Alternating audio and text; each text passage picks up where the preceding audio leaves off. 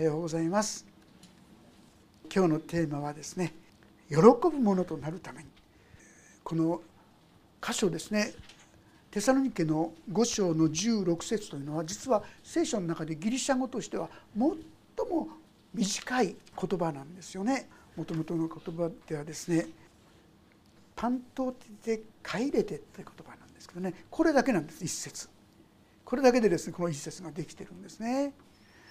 つも喜んでパントっていうのは全てのこと。要するにいつでもですね。で帰れて喜んでいなさい。冗談でしょって言いたくなるようなことじゃないでしょうか。こんなにですね人生いいものじゃない。いろんな困った問題や苦しいことや辛いことやこんなことがあったらどうして喜んでいられるでしょうかとこう言いたくなってしまうんではないかと思うんですが皆さん聖書は大真面目にこう言ってくださってるんですよ。いつも喜んでいなさい。もう一箇所ですね開けてみていただきたいんですがピリピ人への手紙というのがあります今のちょっと手前の方ですねピリピ人への手紙の4章の4節というところご一緒にまた読んでみたいと思うんですが開けられたらご一緒に読んでみましょうピリピ4章の4節ページが399ページですそれではお読みしましょう。3はい。いつも主にあって喜びなさい。もう一度言います。喜びなさい。本当でしょ？皆さん。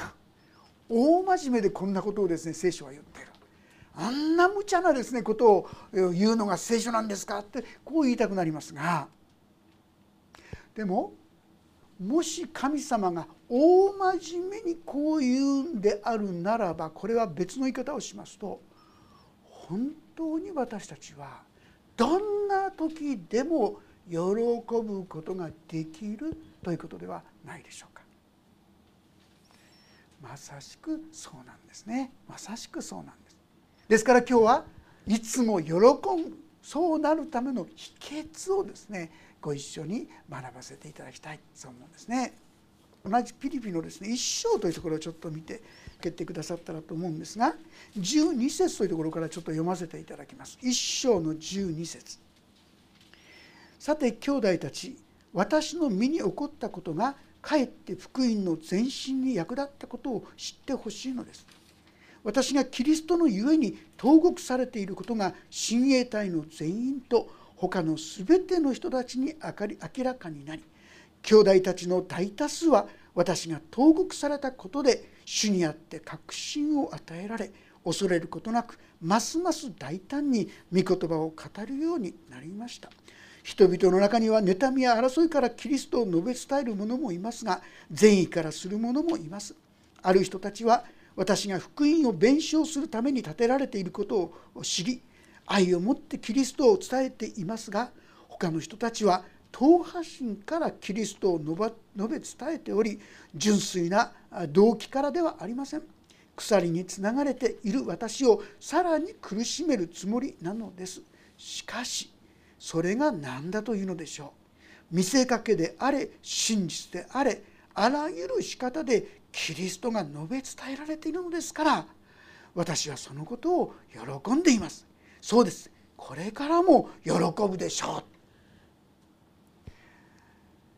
今状況を読んだだけで分かりましたか？今牢獄に捉えられてるんですよ。信仰のゆえにです。もし私たちの仲間がですね警察に引っ張られたらどう思いますか？皆さん。ああどうしよう。なんてことなんだ。心が暗くなるしかないと思いませんか？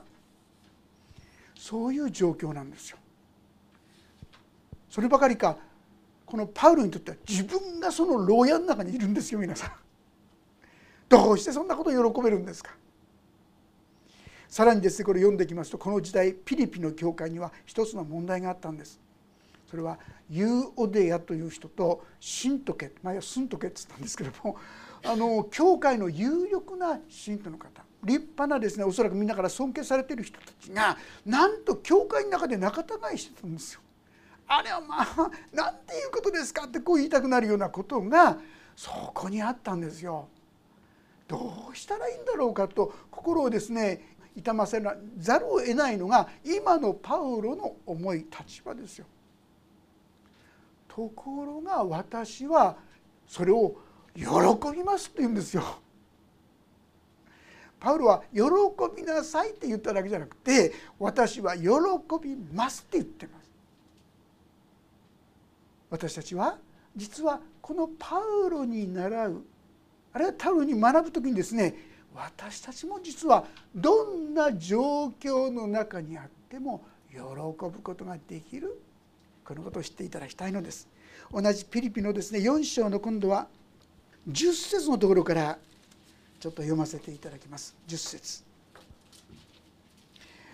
私を案じてくれるあなた方の心が今ついによみがえってきたことを私は主にあって大いに喜んでいます。あなた方は案じてくれていたのですがそれを示す機会がなかったのです。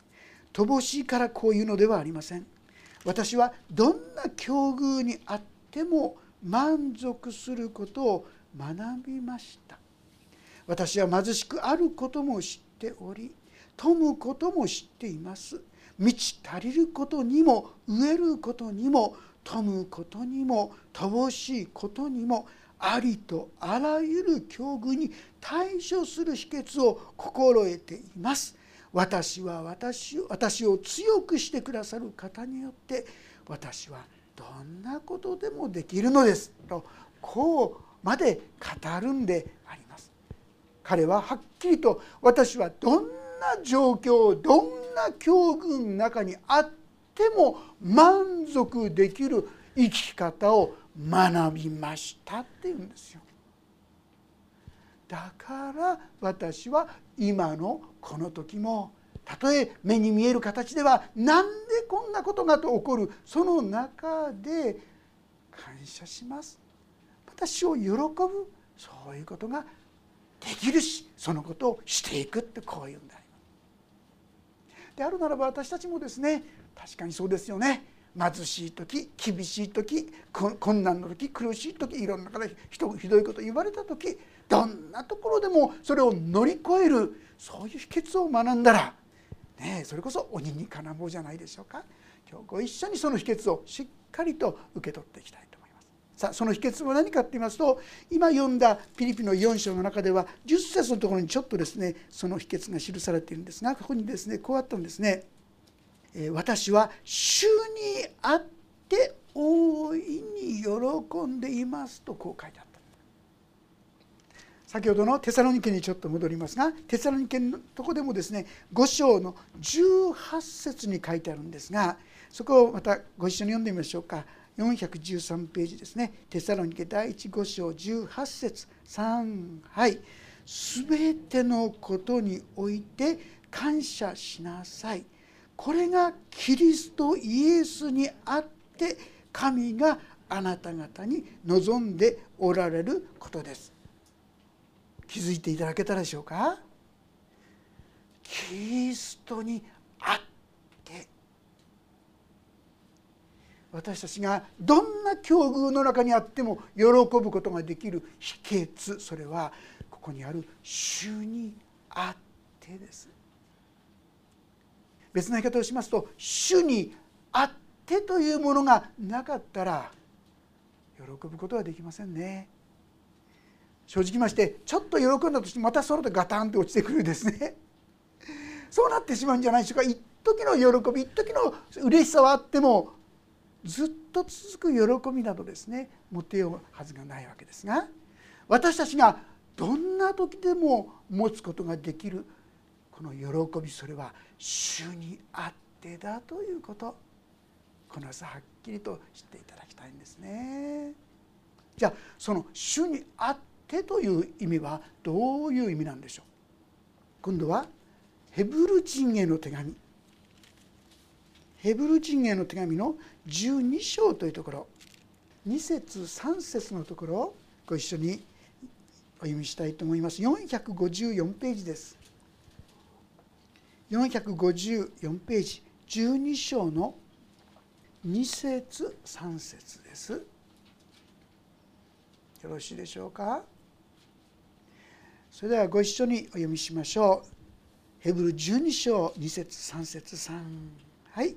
信仰の創始者であり完成者であるイエスから目を離さないでいなさい。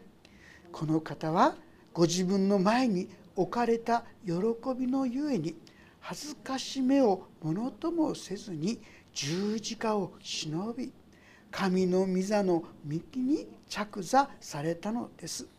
あなた方は罪人たちのご自分に対するこのような反抗を忍ばれた方のことを考えなさい。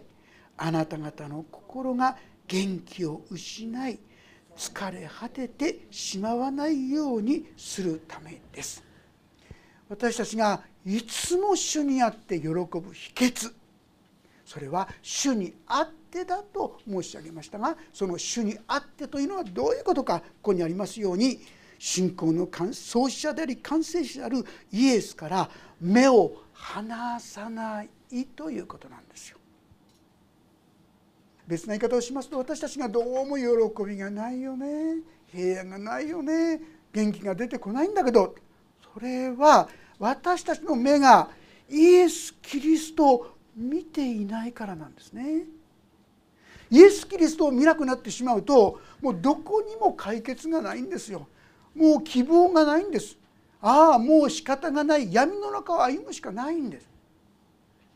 でもイエス・キリストを見上げ始めるとちょっとずつちょっとずつ希望が出始めるんですよ。まず第一にイエス様の十字架っていうのは誰のためだったか覚えてらっしゃいますか？それは立派な人のためだったんですか？立派な人のためでもあったかもしれませんが肝心要なのは愚かで弱い罪人のためなんですよ皆さん。あえて分かりやすく言えば私のためなんですよ。皆さんのためなんですよ。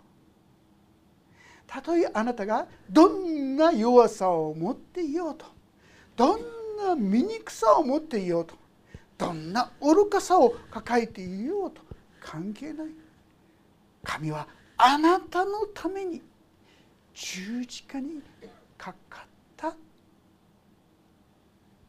と言ってくださる。それはあなたの罪を解決するためです。あなたがどんな弱さを持っていてもそれは解決できるんですよ。十字架によって。この方は十字架にかかってその後どうなりましたか？死にましたね。でももともと言われておった通りでありますが3日目にはそこからよみがえったんですそして多くの人に一番多い時には500人以上もいる人人々がいるところにご自分を表してくださったんですよ。本当に夢じゃないよ嘘じゃないよ本当だよということをはっきりと受け止められるようにとそのように表してくださる。これはまことにイエス・キリストが私たちの罪をあるいは死さえも本当に滅ぼしてくださったということを表してくださった印であります。死んでよみがえってくださった方を私たちが思い起こす時に私たちは元気になっていくんです。希望が出てくるんです。あ私ももしかしたらよくなれるかな？イエス様が38年もの病気だった人にですねよくなりたいかって聞いたんです。ある意味でひどい言葉ですよね。38年間も苦しみ続けた人によくなりたいか？そんなひどい厳しい言葉ないでしょうと言いたくなるほどですがイエス様にはそれを癒すことができるからだからよくなりたいかと言ってくださった。そして見事に彼はそこから立ち上がって歩き始めた。同じように私たちも罪や自分の愚かさやですね劣等感や在籍感やいろんなものによってもうまともに歩くことができなくなっている私たちを救ってくださる。私たちをそこから救い出してくださる。そしてしっかりとした歩みができるようにしてくださるそのために私はこの世に来たしそして十字架にかかったしそのことの証拠として本当によみがえってあなたを変えることができるとこう語ってくださったわけであります。さあこの方のことを思い起こす時に私たちは元気になってくるんですよ。私みたいないい加減なもんじゃダメだと思っててもああそうか。そういう人のためにイエス様は死んでくださったんだなと思えば希望が出てくるじゃないですか。この方が私たちに恐れるな。私はあなたと共にいる。たじろぐな。私があなたの神だから。私はあなたを強め。あなたを助け。私の義の右の手であなたを守るとこう言ってくださってるんですよ。イザヤ書41章10節の言葉でありますが。そうか。こんな私とも共にいてくださるのか。もし皆さんが「ああ私も罪があるけどもこんな私のためにもイエス様が死んでくださりこんな私にも新しい人生を与えてくださるっていうんなら新しい命を与えてくださるっていうんならこのイエス様を信じよう。イエス様を救い主としてもし信じ心にお迎えなさるならばあなたもキリストにあってあなたは新しくされたものです。身を全てが新しくなったとまで語ってくださっているんですね。こういう恵みを神様は私たちに備えてくださっていますし備えてくださっているんです。問題は私たちがそこに目を向けていくかどうかですよね。ここにありましたように目を離さないでいなさい。私たちはこの方のことを目を離してしまってですね今の現実の問題や困難や苦しみばかりに目を留めてしまう。困難や苦しみを見ることは悪いことじゃない。でもそれを打ち負かすところの力を持った方が私たちの主なんだイエス様なんだ。死んでよみがえった方なんだ。このことに目が向き始める時にそっかもしかしたら大丈夫かもしれない。先があるかもしれない。そのような希望を持って歩むことができるようになるわけです。皆さん私たちがいつも喜ぶことができる秘訣それはこの主をいつも思い起こすことです。目を離さないことです。この方はあなたのすべての過ちすべての汚れすべての愚かさすべての醜さ全部を背負ってくださった。もうお前なんか知らないとは言わない。ご存知でしたよね？私のひどさをってこう言ってくださったらもう大丈夫なんですね。神様はそのまんまあなたを受け止めてくださる。このような大きな愛に触れる時に私たちの心は喜びに満ちてくるんですね。でこれはどういうことかと言いますと私たちの心にイエス・キリストを信じることによって実は精霊という方が注ぎ込まれる方からなんです。イエス・キリストを自分の罪からの救い主として信じた者はその人の罪が許され清められですからその人のうちに精霊が宿ることができるんですよ。そしてこの精霊が宿ってくださる時に私のうちには言い知れない喜びとか平安とか希望とか力が実に出てくるんですね。ガラテヤ書の5章の22節というところにですね「御霊の実は愛喜び平安寛容親切善意誠実に言うは実践こう言ってるんです。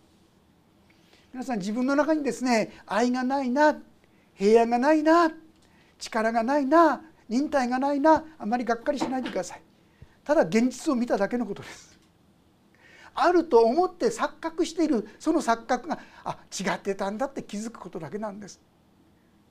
でも神様はそういう私たちに私たちが持っていなかった愛も喜びも平安も寛容もですね私たちに御霊によって精霊によって備えさせようとしてくださっているんです。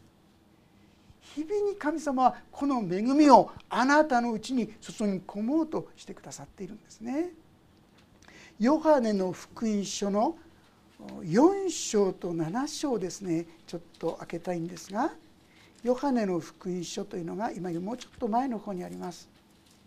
ヨハネの福音書4章14節いや1314をですねもし開けられたらご一緒に読んでみましょうか。ヨハネの福音書4章の1314です。よろしいでしょうか開けにくい方は聞いてくだされば大丈夫です。4章1314はいイエスは答えられたこの水を飲む人は皆また乾きます。しかし私が与える水を飲む人はいつまでも決して乾くことがありません。私が与える水はその人のうちで泉となり永遠の命への水が湧き出ます。皆さんイエス様を信じると皆さんの内側から泉が湧き出るって言うんですよ。私がイエス様を信じて一番変わったことはですね嬉しいっていう感覚はありますが喜びというのはよく分かりませんでしたね。でもイエス様を信じていつもってわけにいかないんですがたまになんですけどもなんか内側から込み上げてくる喜びというものがですね、えー、時々こう出るようになってきましたよ。神様は精霊によって精霊を皆さんに注ぐことによってその御霊精霊によって皆さんのうちから喜びの泉注いでくださり湧き出させようとしてくださっているんですね。同じ7章ヨハネの7章の言葉も読みたいんですが7章の30 7節から39節までもご一緒に読んでみたいと思います。ヨハネの7章の37から39です。よろしいでしょうか？お読みしましょう。3はい。さて祭りの終わりの大いなる日にイエスは立ち上がり大きな声で言われた。誰でも乾いているなら私のもとに来て飲みなさい。私を信じる者は聖書が言っている通りその人の心の奥底から生ける水の川が流れ出るようになります。イエスはご自分を信じる者が受けることになる。御霊についてこう言われたのである。イエスはまだ栄光を受けておられなかったので御霊はまだ下っていなかったのである。皆さん聖書の中にですね弟子たちがとんでもない祝辞をやったりですねすることが書いてありますが彼らはまだ今のような意味で精霊が彼らに下ってなかったからなんですが精霊が下る時に私のうちには新しい命がみなぎり始めるんですよ。内側からですよ。内側から喜びが湧き出るようになるんです。本来のごとくに正しく作動すると言いましょうか？精霊様がですね自由に働けるなら私の内からはそのような喜びがあふれ出てくるんです。でもって思いませんか？いやでも私の中にそんなに喜びないんだけどってね。元気がないんだけど力がないんだけど。理由分かりますよね。もうヘブル書と見ました。私たちはイエス様を目を離さないでいなさいっていうふうに目を離してるでしょ。イエス様を見上げないで問題や困難や今までの大変さや苦難ばっかり見てますともうそういうのなくなっちゃいますよね。イエス様がこんな私のために命さえも捨ててくださったなぜですか？それはあなたを愛されたからですよ。ああこんな自分が愛されているこんな私が神様によって受け入れられているここに目を留めないと私たちの心はだんだん沈んできちゃうんですよ。そしてなおかつこんな私のために死んだだけじゃない。よみがえってそして今や神の力をですよ。復活の力を今や私たちにさえも注ぎ出そうとしてくださっている。このお方を見上げないでどうして私たちが元気になることができるでしょうか。ああ秘訣はこの方を見上げるというそういうことだったんだなということが分かっていただけるんではないかと思います。えー、もう一箇所今度はですね詩編の16編というところも開けてみたいと思います。詩編の16編聖書の真ん中辺よりちょっと前でしょうかね詩編の16編これダビデという人が作った詩の詩の歌なんですけども16編の8節から11節。詩篇の16編の8節から11節のところ。ここもまたご一緒に読んでみたいと思います。よろしいでしょうか？詩篇の16編の8節から11節。3はい「私はいつも主を前にしています」「主が私の右におられるので私は揺るがされることがありません。それゆえ私の心は喜び私の胸は喜びにあふれます。私の身も安らかに住まいます。あなたは私の魂を読みに捨ておかず。あなたにある敬虔なものに滅びをお見せにならないからです。あなたは私に命の道を知らせてくださいます。満ち足りた喜びがあなたの見前にあり楽しみがあなたの右に常しえにあります。ダビデという人が歌った歌ですよ。ご存知だと思うんですが彼はですねなんと自分の息子に殺されそうにさえなったそういうことがあったんですね。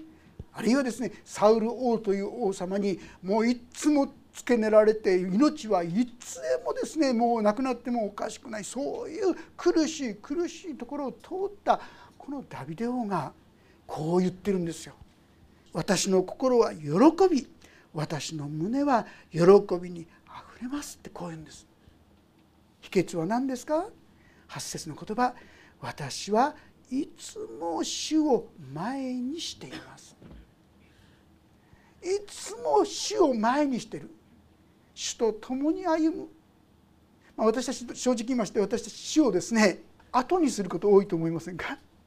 自分の方が先に行ってこの道行きたいからこの道行く。神様この道祝福してって。これは神様を後にしてるんですよ。そうじゃなくて私の道をまっすぐにしてください。一番良いことを私にしてくださいと言って自分の道を主に委ねるんです。これが主を前にするということですよ。私はこうでこうでこうでこれがいいんだよ。これぜひぜひ神様って。まあ神様そうやって祈ることも決して禁じてはいません。でも喜びにあふれる生き方は主を前にする生き方。主よ。私のやり方じゃなくてあなたの道を歩ませてください。このように神様に自分の道を主に委ねる時主はあなたの道をまっすぐにしてくださり祝福してくださりそこには喜びが伴うんですよ。素晴らしいじゃないですかここに。満ち足りる喜び。今までにあったでしょうか？こういうふうに言えることが神様を前にする生き方イエス様から目を離さない生き方それは常しえの喜びが伴うそういう生き方なんですね。私たちもぜひですねその道を共に歩んでいきたいと思うんですね。あえてその道をですね妨げるものがあればということでちょっとだけ開けときますがイザヤ書の59章というところちょっと開けときます。でも私にはどうもですねそんな喜びがちっとも来ないんだけどっていう方ですねこの言葉をどうぞ覚えてくださったらと思います。イザヤ書の59章の1節2節の言葉でありますが、まあ、もし開けられたらご一緒に読んでみましょう1267ページでしたイザヤ書59章の1節2節です3はい「見よ。主の手が短くて救えないのではない」その耳が遠くて聞こえないのではない。むしろあなた方の戸ががあなた方とあなた方の神との仕切りとなりあなた方の罪が三河を隠させ聞いてくださらないようにしたの。皆さん罪をほったらかしにしてますとこの喜びが来ません。喜びがあっても消えていってしまいます。じゃあどうしたらいいんですか？第一ヨハネ一番後ろの方ですがヨハネの手紙の第一一章の9節。ヨハネの手紙の第一一章の9節のお言葉。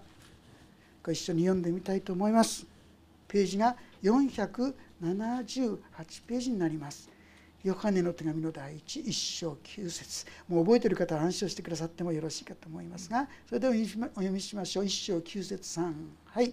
もし私たちが自分の罪を告白するなら神は真実で正しい方ですからその罪を許し私たちを全ての不義から清めてくださいます。もし私たちが自分の罪を罪だ。あ本当に私はそういう意地悪な心を持っていましただとかね。妬んでいましただとかね。裁いていましたとかね。恨んでいましたとかね。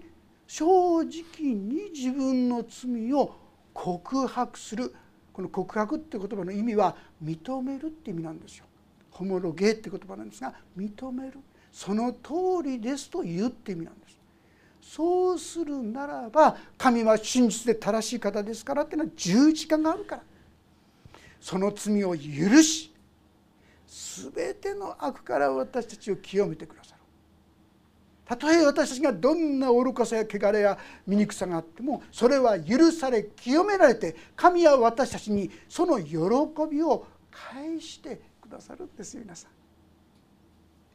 この喜びの障害をですね共に歩んでいきたい。その秘訣は主にあってだということ。主にあってとはイエス様のこと。あの十字架がこの私のためだったということを目を離さない。一そしてその死を打ち破ってもうよみがえってくださって今や私たちにその神の恵みを注ごうとしてくださってるこのことに目を向け始める時に私たちには希望と喜びが力がみなぎり始めるんですね。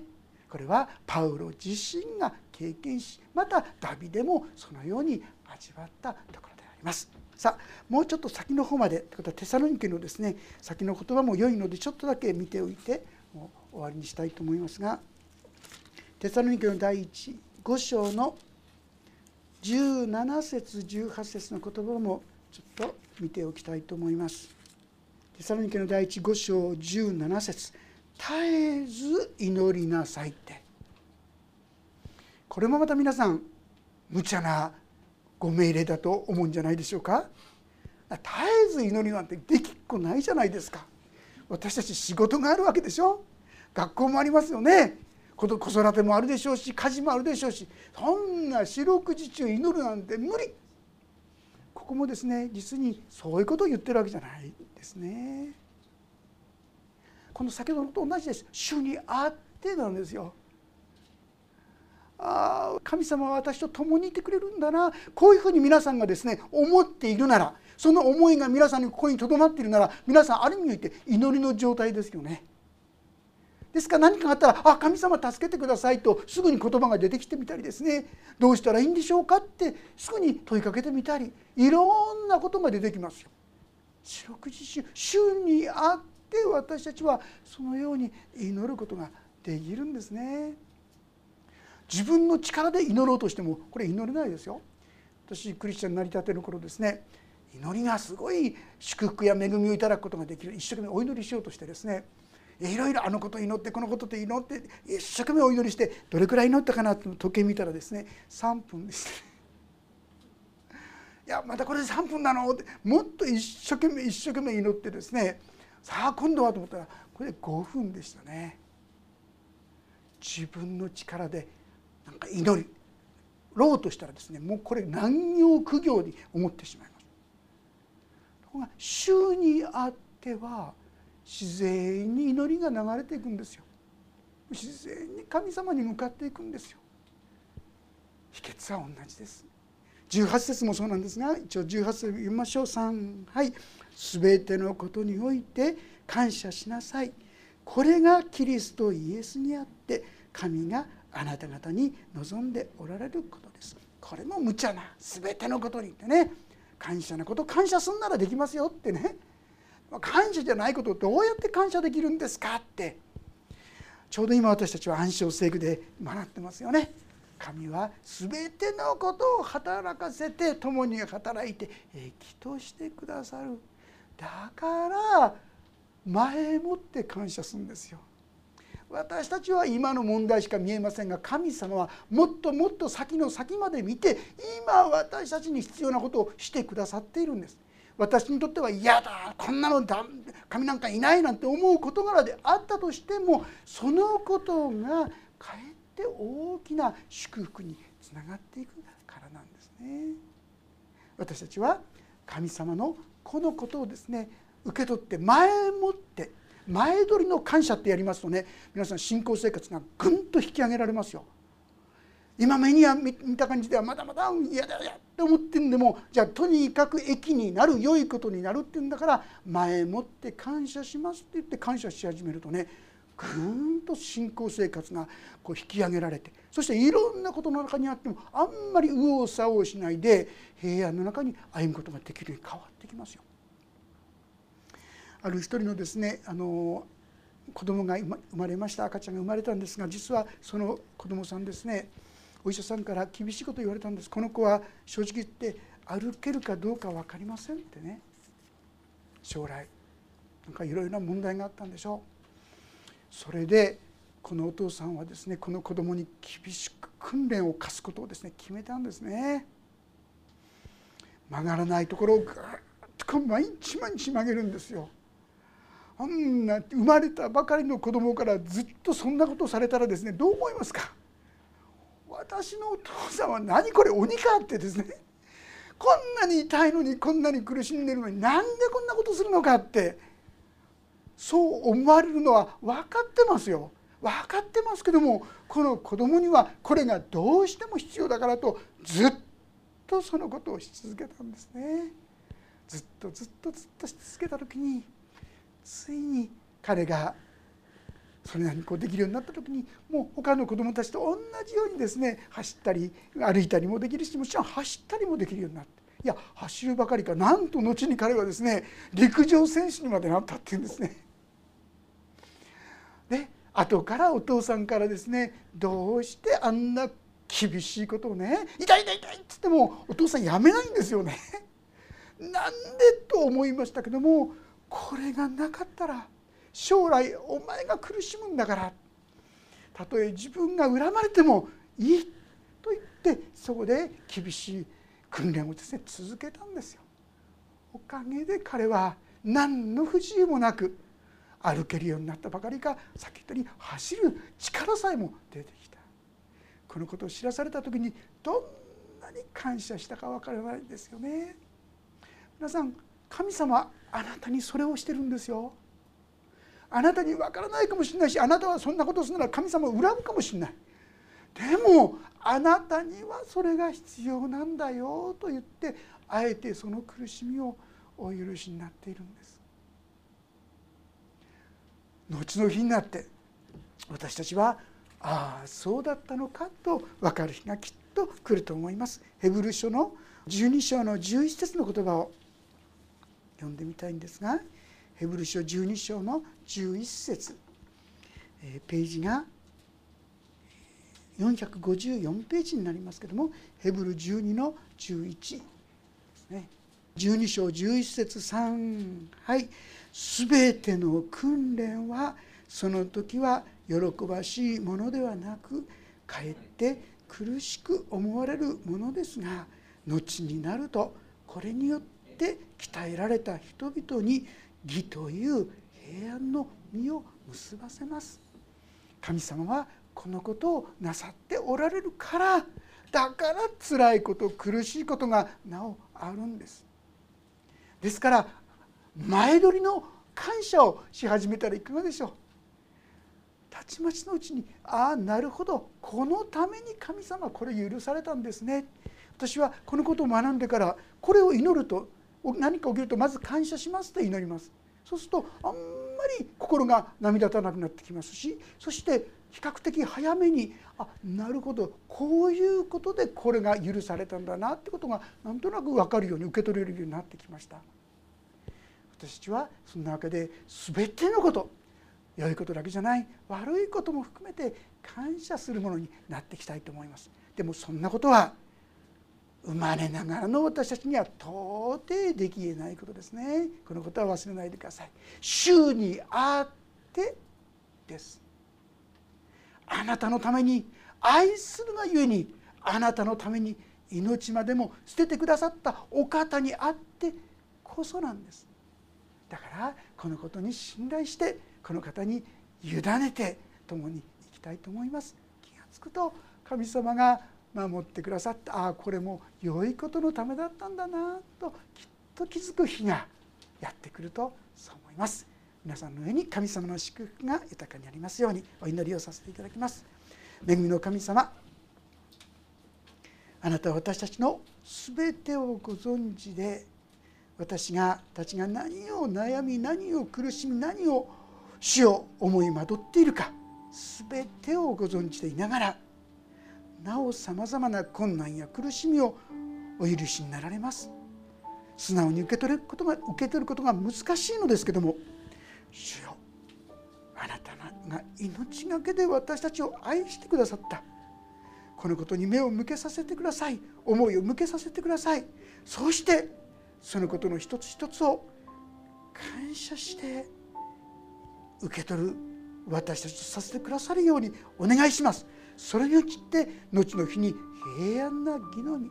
いやそればかりかさまざまな出来事の中で主が共にいてくださるというふつふつと湧き上がる平安と喜び。これをお与えくださることありがとうございます。この恵みがいつもいつもお一人一人のうちにありますように。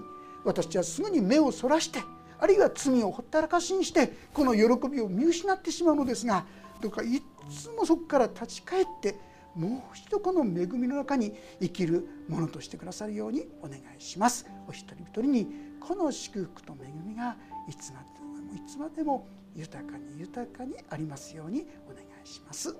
主イエス様の皆によって祈りますアーメンもうしばらくそれぞれに応答の祈りをお捧げくださいもしまだイエス様を信じておられない方がおられましたらそうならば私もイエス様を信じます。イエス様を自分の罪からの救い主人生の死としてお迎えします。そう祈ってみてくださったと思います。そして聖霊をいただいて新しい喜びのある人生に踏み出してくださったと思います。